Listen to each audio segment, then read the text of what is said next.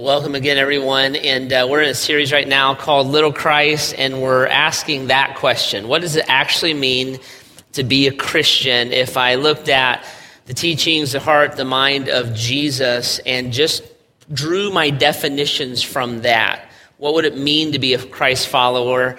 Or a disciple of uh, Jesus Christ. Uh, one of my favorite guys to listen to is a guy named Andy Stanley. He's a great teacher. He's brilliant. He's thoughtful. Pretty sure he rips off all my stuff. But I was uh, I was listening to him a couple weeks ago, and uh, he was talking about a lady named Anne Rice. Some of you will probably recognize that name. Anne Rice is a very famous author. Uh, probably one of her most famous books that we would know today is The Vampire Diaries. She's wrote a, a ton of that kind of stuff. She sold like 90 million books. And uh, Anne Rice said uh, in a book that, in which she was describing her spiritual journey, she said when she was 18 years old, she left the church violently and completely. And at 18, she kind of walked out of the church and she lived the life of an atheist. She wrote all these books, had great success, made a ton of money, all that kind of stuff. Uh, when she was in her mid 50s, she started to look at, she was really fascinated with the Jewish people and how an ancient culture was still practicing itself even today, all these thousands and thousands of years later. Started looking at the Jewish people. That led her back to uh, kind of through the roots of our faith, which is, comes out of Judaism, caused her to start reading the New Testament. As she started reading the New Testament, the second half of the Bible, she got infatuated with Jesus. She was kind of looking at the validity of the Bible. She was asking the hard questions like, why do good people have bad things happen to them? If God's an all loving God, why is there evil in the world? All those kind of big philosophical questions. And she did something crazy, unheard of as she studied Jesus in a vacuum and just kind of looked at who Christ was, it changed her life. And she accepted Christ as her Savior. She became a Christ follower. She came out in 1998, was very, very strong about that. And she said, This God, this Jesus, is big enough to answer all my questions. He's big enough to carry all the mysteries of life that I have. And, and I am kind of bought into who Jesus Christ is and went from an atheist to someone who became a, a very devoted follower of Christ. It's a big deal. She was real public about it. About 10, 12 years later, then, she made another big public statement. This was in 2010. She came out on Facebook and she said this. I put the quotes up here on the screen for you.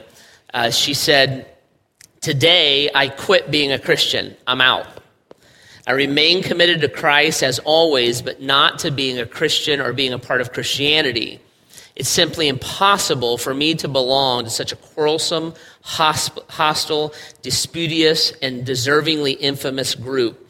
My faith in Christ is central to my life. My conversion from a pessimistic atheist lost in the world that I did not understand to an optimistic believer in a universe created and sustained by a loving God is critical to me. But following Christ does not mean following his followers. Christ is infinitely more important than Christianity and always will be, no matter what Christianity is, has been, or might become. Big, big, big statement. And when many of us hear that for the first time, it, it, ruffles our feathers a little bit. But when you start pressing in and thinking about what Anne Rice just said, she was saying this I looked into the scriptures and I found Jesus Christ. I believe in who Jesus is. I believe he died and was buried and he rose again from the dead. I have asked him for the forgiveness of my sin and I believe in my heart that God raised him from the dead. I am a follower of Jesus Christ and Christ alone. And I thought, I'm putting words in her mouth now, I thought everyone who was a Christian thought that. I thought if you said you were a Christian, that's what you thought. I thought if you said you were a Christian, that you, you looked at your risen Lord and Savior, Jesus Christ, and you were like, what does he teach? What does he want? How does he love us? What I, I thought that was the deal. So I was totally, totally sold out to Christ. And then I started interacting with other people who are Christians, and I found out it doesn't work that way. And they fight with each other and they're always after each other. And half of them don't even believe the teachings of Jesus. People who are Christians who don't believe that he rose from the dead. People who are Christians who give no authority to the Bible in their life. And I, it gets so confusing, so nuts. And that's where she says, I'm out. I'm out. I don't want, I'm all about Jesus. And I follow him and I want to follow him and I love him, but I'm out with this Christianity thing, whatever this is. I don't understand it. I don't want it. And I actually don't want to be associated with it most of the time. We were talking last weekend about this idea, the difference between a Christian and a Christ follower. And if you miss that conversation, I encourage you to get into it because at the, of that conver- at the, at the base of that conversation is this frustration. It's the one that Anne Rice is talking about, where, where all of us, Anne Rice would not speak for all of us, but she would voice a frustration that people who are Christ followers would have when we look at the people around us and say, I say I'm a Christ follower, you say you're a Christ follower I mean being fully in love and devoted to Jesus. You mean something else. And I cringe at the idea that we would be lumped together because what you represent as being a Christian has almost nothing to do with following Christ. And so last weekend we started to delineate these two ideas and we said, well, what is a Christian? What is a little Christ? Where did that idea even come from? And we found out that in the Bible and in the ancient uh, world, in the early church, that the term Christian was, some, was a label that someone else put on you. It was not a label that you took yourself. It literally means like Christ or little Christ, a Christian, a Christian. And what it was was this that the followers of Jesus, disciples of Jesus, would so mimic or resemble Jesus that they would get stereotyped. People would look at them and say, Man, that, that guy, he's so into Jesus.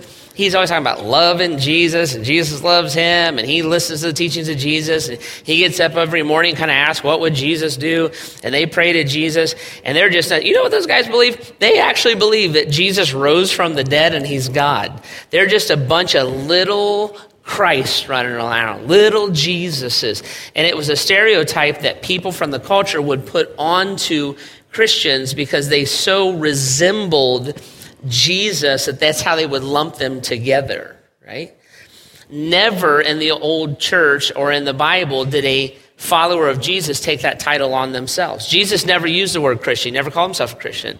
He never told us to go make Christians. The disciples never called themselves a Christian right? So it wasn't a title that you would assume, it was a label that was given to you, and it's shifted over time. Christianity now is a subculture, it's a self identifier, it's a belief system. So we would say things like, are you a Muslim? No. Are you Jewish? No. Are you a Hindu? No. What are you? Well, I'm a Christian. And what we mean by that is I'm not these other things.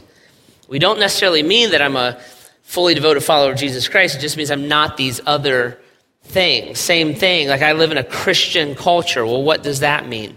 That means that we kind of pray to a heavenly father and pray in the name of the Lord instead of the name of Allah. That means that most people go to church and like a, a Protestant or a Catholic church as opposed to a mosque or a synagogue, a Christianized culture. There's music and there's bookstores and there's bumper stickers and there's Christian tattoos and breath mints and the whole nine yards, right? And so that's, that's what that means. Jesus never refers to this. Jesus never uses the word Christian. He never throws out a, a, term that would broadly identify people. Jesus uses a very different concept. And what Jesus says is, I'm calling you to be my disciples. And disciple is a very different idea. A disciple in the ancient world and even today is the idea of this a disciple was one who loved, followed, and was fully devoted to their master. A disciple looked at their master and said, I want to so own the teachings and the thought and the heart and the ideas of my master that I would be identified with him.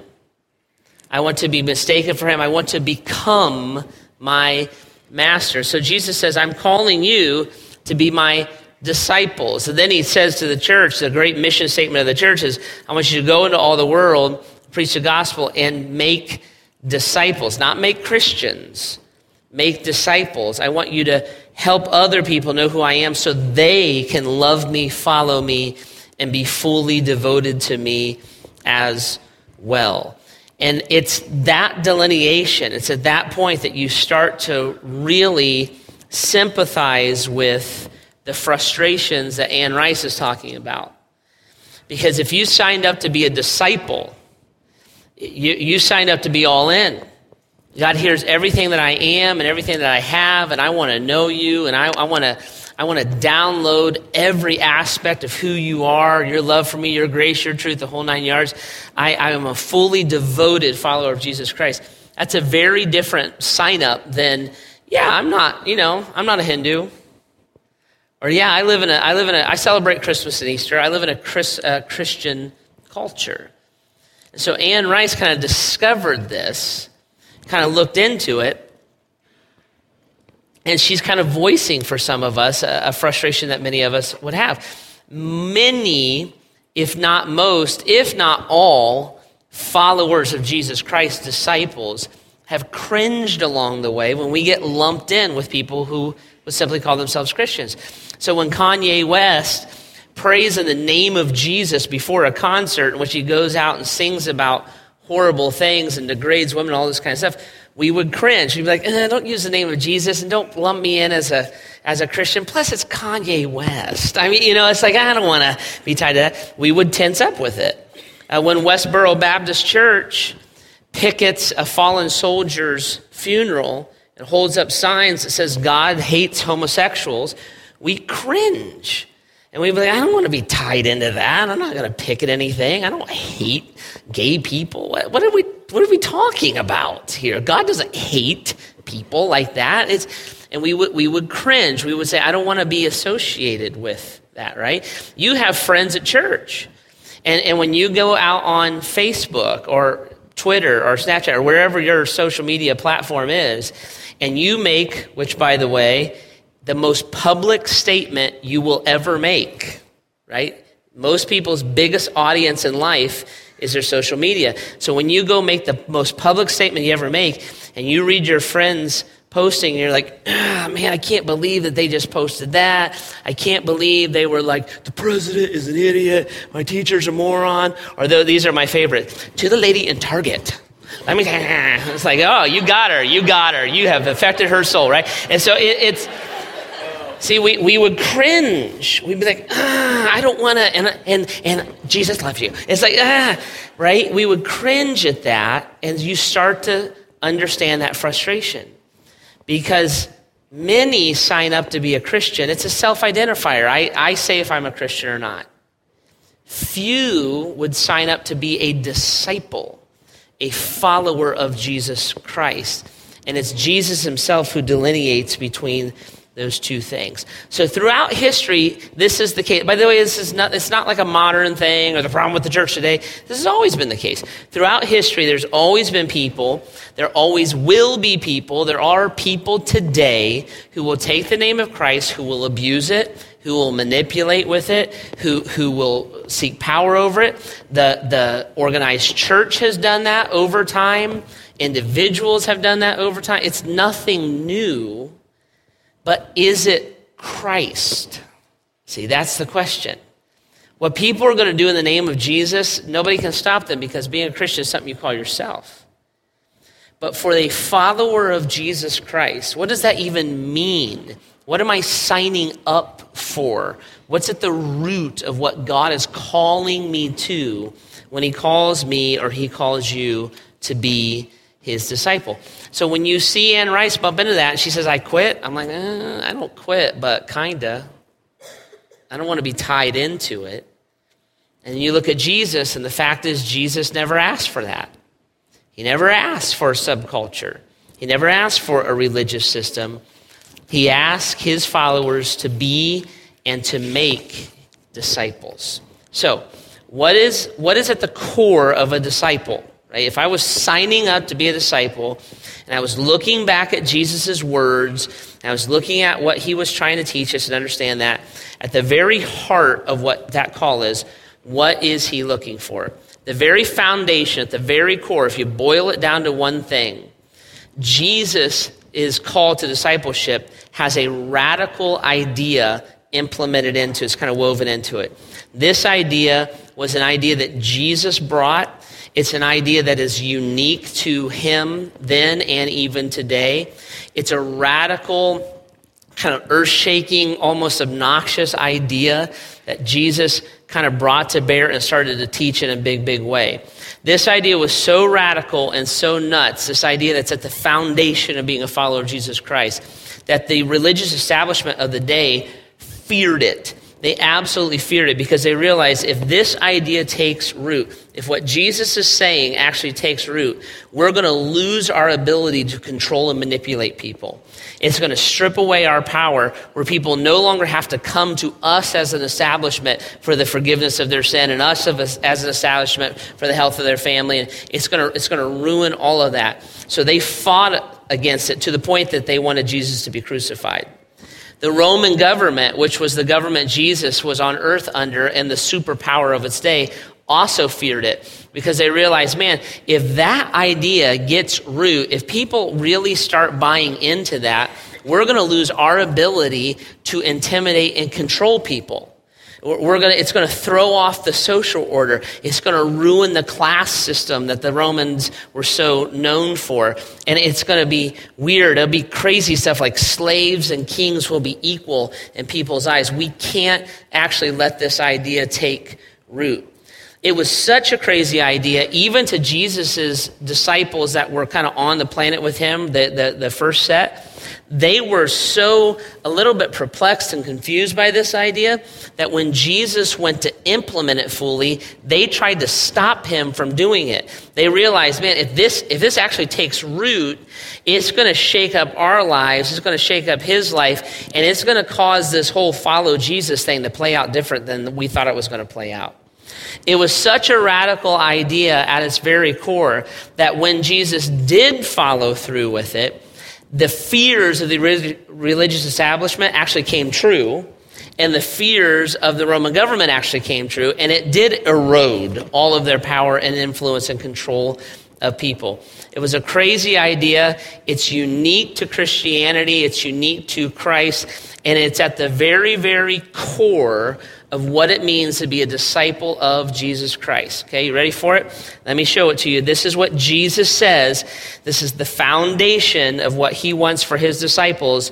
John 13, 35. By this, all people will know that you are my disciples if you have love for one another. The radical idea, the unbelievable idea, the obnoxious idea is that we should love God and love each other.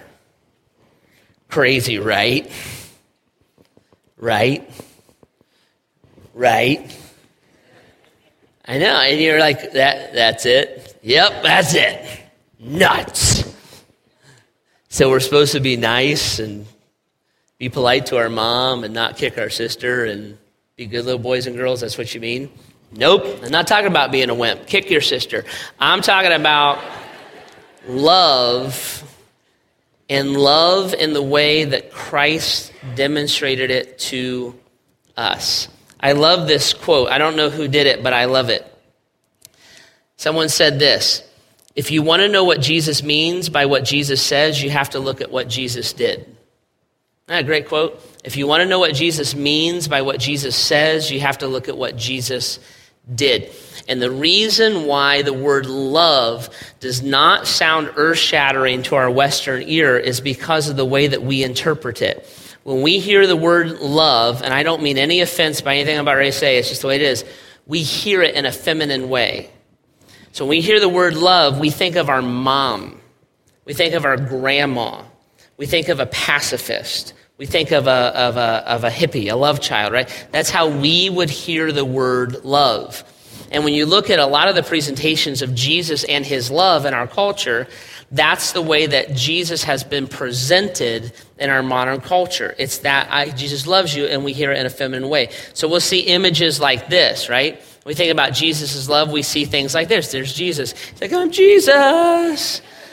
I have flip flops on, right? Come up to Here it is. I'm Jesus. I will help you hit a curveball because an ancient Middle Eastern Jew looks like that, and he's going to care about baseball, right? I'm Jesus. Give me your small teddy bear, and I will give you a big one. And that, that's the that's the way that we tend to think about Jesus loving us.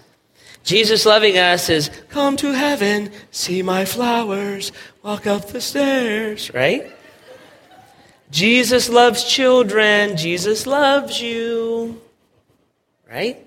Jesus will give you what you want. It's not in the Bible. Ignore the television. Right? But that's the way that we hear it. We hear it in a feminine way. So when we hear love as a radical idea that destabilized a religious establishment and eroded the power of a government, it, it seems like dumb to us. But if you want to understand what Jesus meant by what Jesus said, you have to look at what Jesus did. Jesus would clarify his definitions through his life example. So in John chapter 13, Jesus is having the first communion with his disciples. He's there in the upper room. He takes the bread, he breaks it, he takes the wine, he pours it, he washes his disciples' feet. And the Bible says that what Jesus was about ready to do was he was about ready to demonstrate the full extent of his love. And what that was talking about was the cross. Jesus' love would look more like these images. It is the, the suffering of Christ. It is the brutality of the passion of Christ. It is the cross itself when Jesus was talking about love, he wasn't talking about being nice and being polite and not kicking your sister. When Jesus was talking about love, he was talking about sacrificial love. He was talking about an all in love. He was talking about a selfless love. He was talking about a determined love. The Bible says when Jesus was coming to Jerusalem, he set his face like flint. He determined to himself that he was going to suffer and he was going to die, and he did it on purpose. He says this in John chapter 10, verse 17 and 18. He says his words, For this reason the Father loves me, because I lay down my life so that I may take it up again. No one's taken it from me, but I lay it down on my own initiative. I have the authority to lay it down. I have the authority to take it up again. This command I received from my Father. When Jesus was talking about love, he was talking about his willingness to go all in for people that he did not know, for people who hated him, for people who were not asking him to live this way, but in his determination, he did it. His love does not look like Jesus playing soccer with your five year old the images of love that Jesus, that would portray Jesus more clearly, would be the firefighters going up the stairs on 9 11 as the buildings were coming down on them. It would be the Navy SEALs going and rescuing the American hostage. It would be the Marine falling on the grenade for the lives of his buddy. It's a selflessness. There's no reason for me to be here. I don't have to do this. I signed up to do it because I love you. And Jesus looks at his disciples and says, Listen, at the core of discipleship, at the very foundation, I am not asking you to sign up to go to church. I'm not asking you to sign up to be a nice person. I'm not asking you to quit smoking, drinking, chewing, dating girls who do, cheer for Michigan. I'm not asking for behavioral modification. I'm asking for you to love as you have been loved by me. People will look at you loving like that and they will know that you're my disciples. Because nobody does that. Nobody lays their life down like that. Nobody goes after people who hate them and loves them. But I did. And when you love the way that you've been loved, that love will be the mark of my disciples. It's not a belief system. It's not a religious practice, not not the beginning. It is you loving me, me loving you, and that spilling out into this weird, countercultural, odd passion to give your life to others. It's fascinating what the Apostle John says about this. And you can flip in your Bibles there to John chapter 4. John chapter 4 is page 856 in those Bibles in the chairs. And if you want to use your phone, we use the YouVersion app. So here's John. Now let's just frame this up a little bit. The Apostle John is at the very end of his life when he writes the book of First John. Okay, so to, to our knowledge, the Apostle John was the only apostle who died of natural causes. So actually lived like a, what we would think of as a full life and then died. All the other apostles and disciples would have been martyred in some way. So here's John at the end of a lifetime of following Jesus.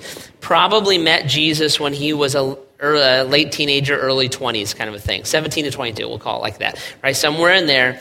He's a lifetime of following Jesus, knows Jesus very well. He was Jesus' best friend.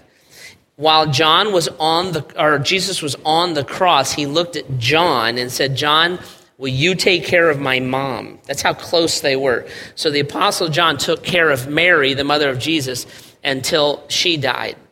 The Apostle John has lived this long life, and by this point in his life, he has seen many of his friends die for the name of Christ because they are disciples. They love, they follow, they're fully devoted. And even in the face of death, they would not denounce, they would not yield their love for God. So, like his friend James, we, we, tradition says, was thrown off the top of the temple to his death. His friend, friend Paul, we know, was beheaded. His friend Peter was crucified. Tradition says he was crucified upside down because he wouldn't be crucified in the same way that Jesus was. Like, this has all happened. Imagine the trauma of losing one friend, let alone all of your friends. And by this time in the, the life of John, the persecution that the Bible talks about had broken out in Jerusalem. So many people now are losing their life because the religious establishment and the Roman government realize if this takes hold, we're in trouble, right? If people start loving each other and that's the central command, then they don't have to come to us and pay their taxes in order to get their sins forgiven. How are we going to get, a, get these people to do what we want them to do? If people start loving each other and that's a central command, as a government, we're going to throw you in jail, we're going to beat you, we're going to kill you, and they're not afraid to die. How are we supposed to intimidate these people? Because we can't stop, we can stop them from meeting, we can't stop them from loving each other and loving God. So here's John, a lifetime of persecution, a lifetime of losing friends, a lifetime of following Jesus, right? John was a very good person that very bad things happened to. He was in jail. He was beaten, all kinds of stuff like that. He would not recant or walk away from Christ. And so he's near the end of his life, and he's summarizing to the early church who's kind of lived through all this people who have said, I want to be a follower of Jesus Christ. That's what a church is. It's the collective group of individual followers of Jesus Christ. Jesus implemented the church. So it existed then. He's writing to them. He said, Hey, I knew the guy. I walked with the guy. I saw the guy. I was there the whole nine yards. I'm probably the last, if not one of the last originals left. Let me sum up what Jesus wants from you and me. Verse 7, chapter 4, 1 John. Dear friends, let us love one another. Let's love one another. For love comes from God. Isn't that fascinating? Let us love one another. The thing that God gives us that's unique to us, that's unique about a follower of Jesus Christ, that no one else who practices a religion, no one else who participates in a subculture has. It's a spiritual thing that God gives to us that we receive from Him, is this it is our love. Not a set of rules, not a holy book, not a religious structure. God loves us and puts that love into us. Look at it. Dear friends, let us love one another. Love comes from God. Everyone who loves has been born of God and knows God. Everyone who loves has been born. That word born, the Greek word, you can also interpret it, or we probably, if we were doing it super cleanly, we would interpret it fathered. Everyone who loves has been fathered by God. If you are a follower of Jesus Christ, and you've asked for the forgiveness of your sin and you have received it and the Holy Spirit has indwelt you, then you have been spiritually fathered by God. And at the very base of the DNA that God puts in you as He fathers you is love. Let's love one another because everyone who loves has been fathered by God and knows God you will have love. Love will define you. You'll have a supernatural love, a powerful love, an unyielding love, a weird love, a love in which you'll love your enemies, a love in which you'll submit to each other, a love in which you'll put other people's interests above your own, a love in which you'll forgive as you've been forgiven, a love that causes you to release all bitterness, angerness, brawling, malice, and slander. This weird love that comes from a God who loves you and now empowers you to love as you've been loved.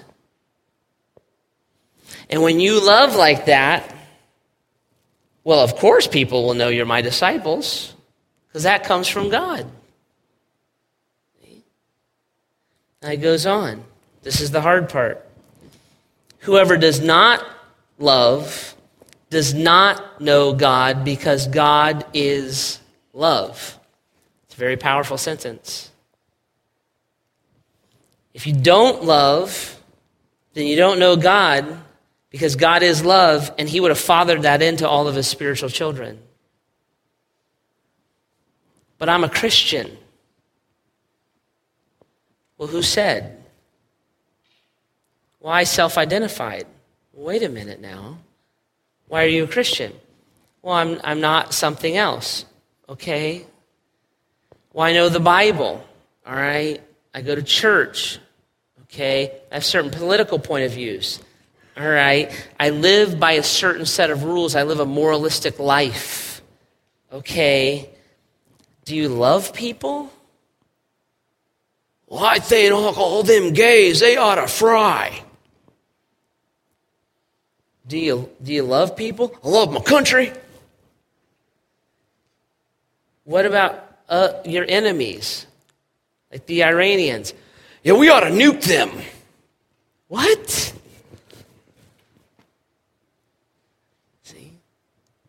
Whoever doesn't have love doesn't know God because God is love.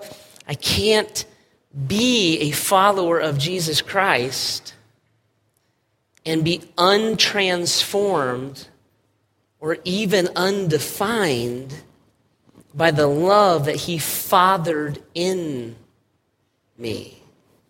Whoever does not know, whoever does not love, does not know God because God is love. You cannot separate the two despite whatever label you have assigned to yourself. He goes on. This is how God showed his love among us. He sent his one and only son into the world that he might live, that we might live through him. This is love, not that we love God, but that he loved us. And sent his son as the atoning sacrifice for our sins. When we look at the, mag- the magnitude of what God did for us, it's kind of easy to love God. It's not that we love God. That's like we almost can't help ourselves. It's that He did this for us. We hated Him. We didn't care about Him. We didn't know Him. And He set His face like flint and went to the cross on purpose. That He did it for us. Verse 10, this is love, not that we love God, but that He loved us, sent His Son as an atoning sacrifice. Verse 11, dear friends, since God so loved us, we also ought to love one another. No one's ever seen God, but if we love one another, God lives in us, and His love is made complete in us. We love each other. Nobody's ever seen God, but when they see His disciples, who love him, who follow him, or who are completely devoted to him. When they see people obsessed with Jesus, when they see people who act like, talk like, think like, love like, are motivated like Jesus, when they see people who have been have love fathered in them, so that love exudes from their life, they love their enemies. They, they love each other. They love a stranger. They love people across the world. They're passionate and eager and determined to do that. Nobody's ever seen God, but when they see that, they're going to associate that with Christ because that's how my disciples are known. Now, the Bible says that this kind of love, this radical love, does some radical things because it cannot be controlled. Right? You ever notice that? When an authoritarian government comes in, Pol Pot or the Stalin or the communists and the Chinese or whoever, just fill in your blank. The first thing they'll do is try to stomp out religion and they'll shut down the churches and they'll bulldoze the churches and they'll burn the Bible. And they actually think that that's going to stop it. And when they get a little deeper, they realize, ah, we, we can stop religion. We cannot stop people from loving each other. They can't do it. And they realize, man, if that takes hold, that you love God more than anything else, that you love each other more than your very life, that you would lay your life down even for an enemy, if that takes hold, that is going to draw people ready to the one who implemented the radical idea. And if they start following Jesus instead of fearing us, we're in trouble. Because they'll start doing whatever Christ says instead of what we say. And if they start loving people like that, that's going to pick up steam like crazy. Now, what the Bible says is this that when we love like that, when disciples of Jesus love like that, this is what happens. The Bible uses this word it draws people in. Another phrase the Bible uses it wins people over. It's crazy, crazy, crazy. And it draws them not to a person, that's a religion, not to a philosophy, that's more of a government or nationalism, but to the Lord and risen Savior, Jesus Christ, the one who implemented the thought. And that's what drew you. That's what you're excited about. That's what I'm excited about. It's not religion. People leave religion. But nobody leaves this love. Nobody ever stomped out of the church saying, Man, church people, I, I was having a hard time, and they prayed for me and helped me and bought me coffee and paid my bills. I'm never going back there. It's never happened in the history of the world. Nobody ever has been like, I fell into sin and I was living immorally and they loved me and were patient with me and explained it to me and then I changed my life and they were all thrilled and happy. And even when I didn't agree with them, they still loved me. I'll never be, I'm an atheist. That never happened. Kid, no kid has ever looked and said, My mom and dad, they just loved each other. They submitted to each other. They were prayed together. They had joy and peace, and they were committed to us above everything else. I do not want a marriage like that. Those, words have never been spoken in the history of the world, right? Why? Because love draws, wimpiness pushes away. But sacrificial, strong, courageous love draws. And Jesus, if you want to know what Jesus means by what Jesus says, watch what he did. I'm going to show you the full extent of my love. I'm going to go to the cross. I'm going to suffer. I'm going to die. And I have the authority to do this. I am doing it by my own initiative. When the alarm went off, I grabbed my gear and I ran into the building. Nobody forced me to do that. Love. As a follower of Jesus Christ, it's the foundation that Christ has called us to. To receive that love from Him, and then to give that love to all that come to be. favorite passage in the Bible is in Matthew 22. It's also reiterated again in Mark.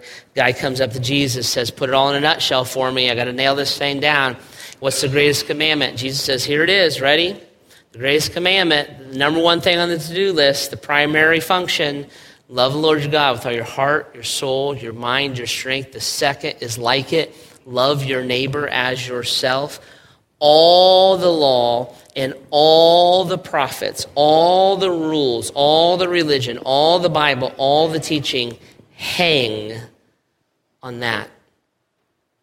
You pull love out, Bible doesn't make sense. You pull love out, Jesus is a cult leader. You pull love out, the church is trying to control people. You pull love out, it's us against them.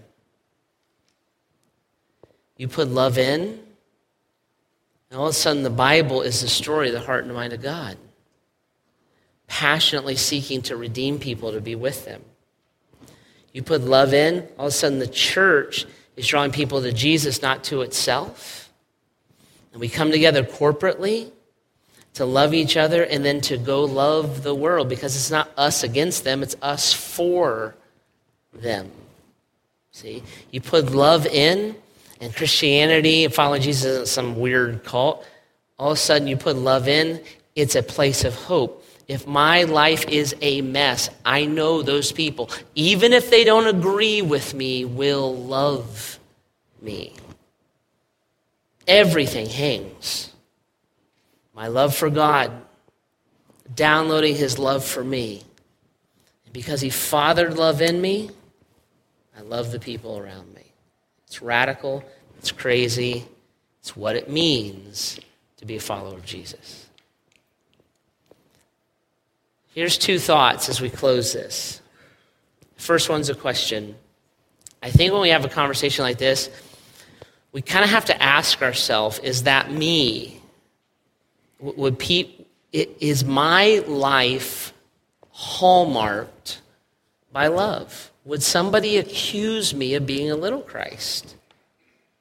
When they think of their interactions with me and they think of my willingness to be patient and to sacrifice and to give and, and, and my, my desire, we're all going to do it imperfectly because we're all human beings, we're all going to screw it up, right? But my, my kind of desire, my passion, the quickness in which I will apologize, you forget, all that kind of When people think of love, if I am a follower of Jesus, am I known for it? It's a big question.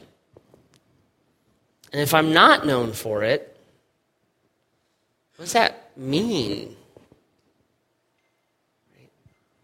I think corporately, then, as a church, we would ask that same question, and then we would look and say, now, wait a minute. Not only does God give us a directive, God only tells us what to do because He loves us. He's also given us this enormous opportunity. See, a, a follower of Jesus is not going to convince a world that doesn't love Jesus to love Jesus with sophisticated arguments and philosophies. It's never going to work. A follower of Jesus is going to prove the existence of God by the transformation of our own lives. We have an enormous opportunity to move into a culture that does not know, appreciate, or follow Jesus, not with picket signs and big arguments but with the power of our lives and our willingness to love. And as an individual, as a corporate group, as a church, that's our hallmark. One of my biggest fears is that, is that that would be squandered. That we would fill ourselves up with information and not empty ourselves of love and passion. So that's where we need to sit on that and kind of ruminate with that on an individual level, corporate level, and then next weekend we're going to continue this conversation.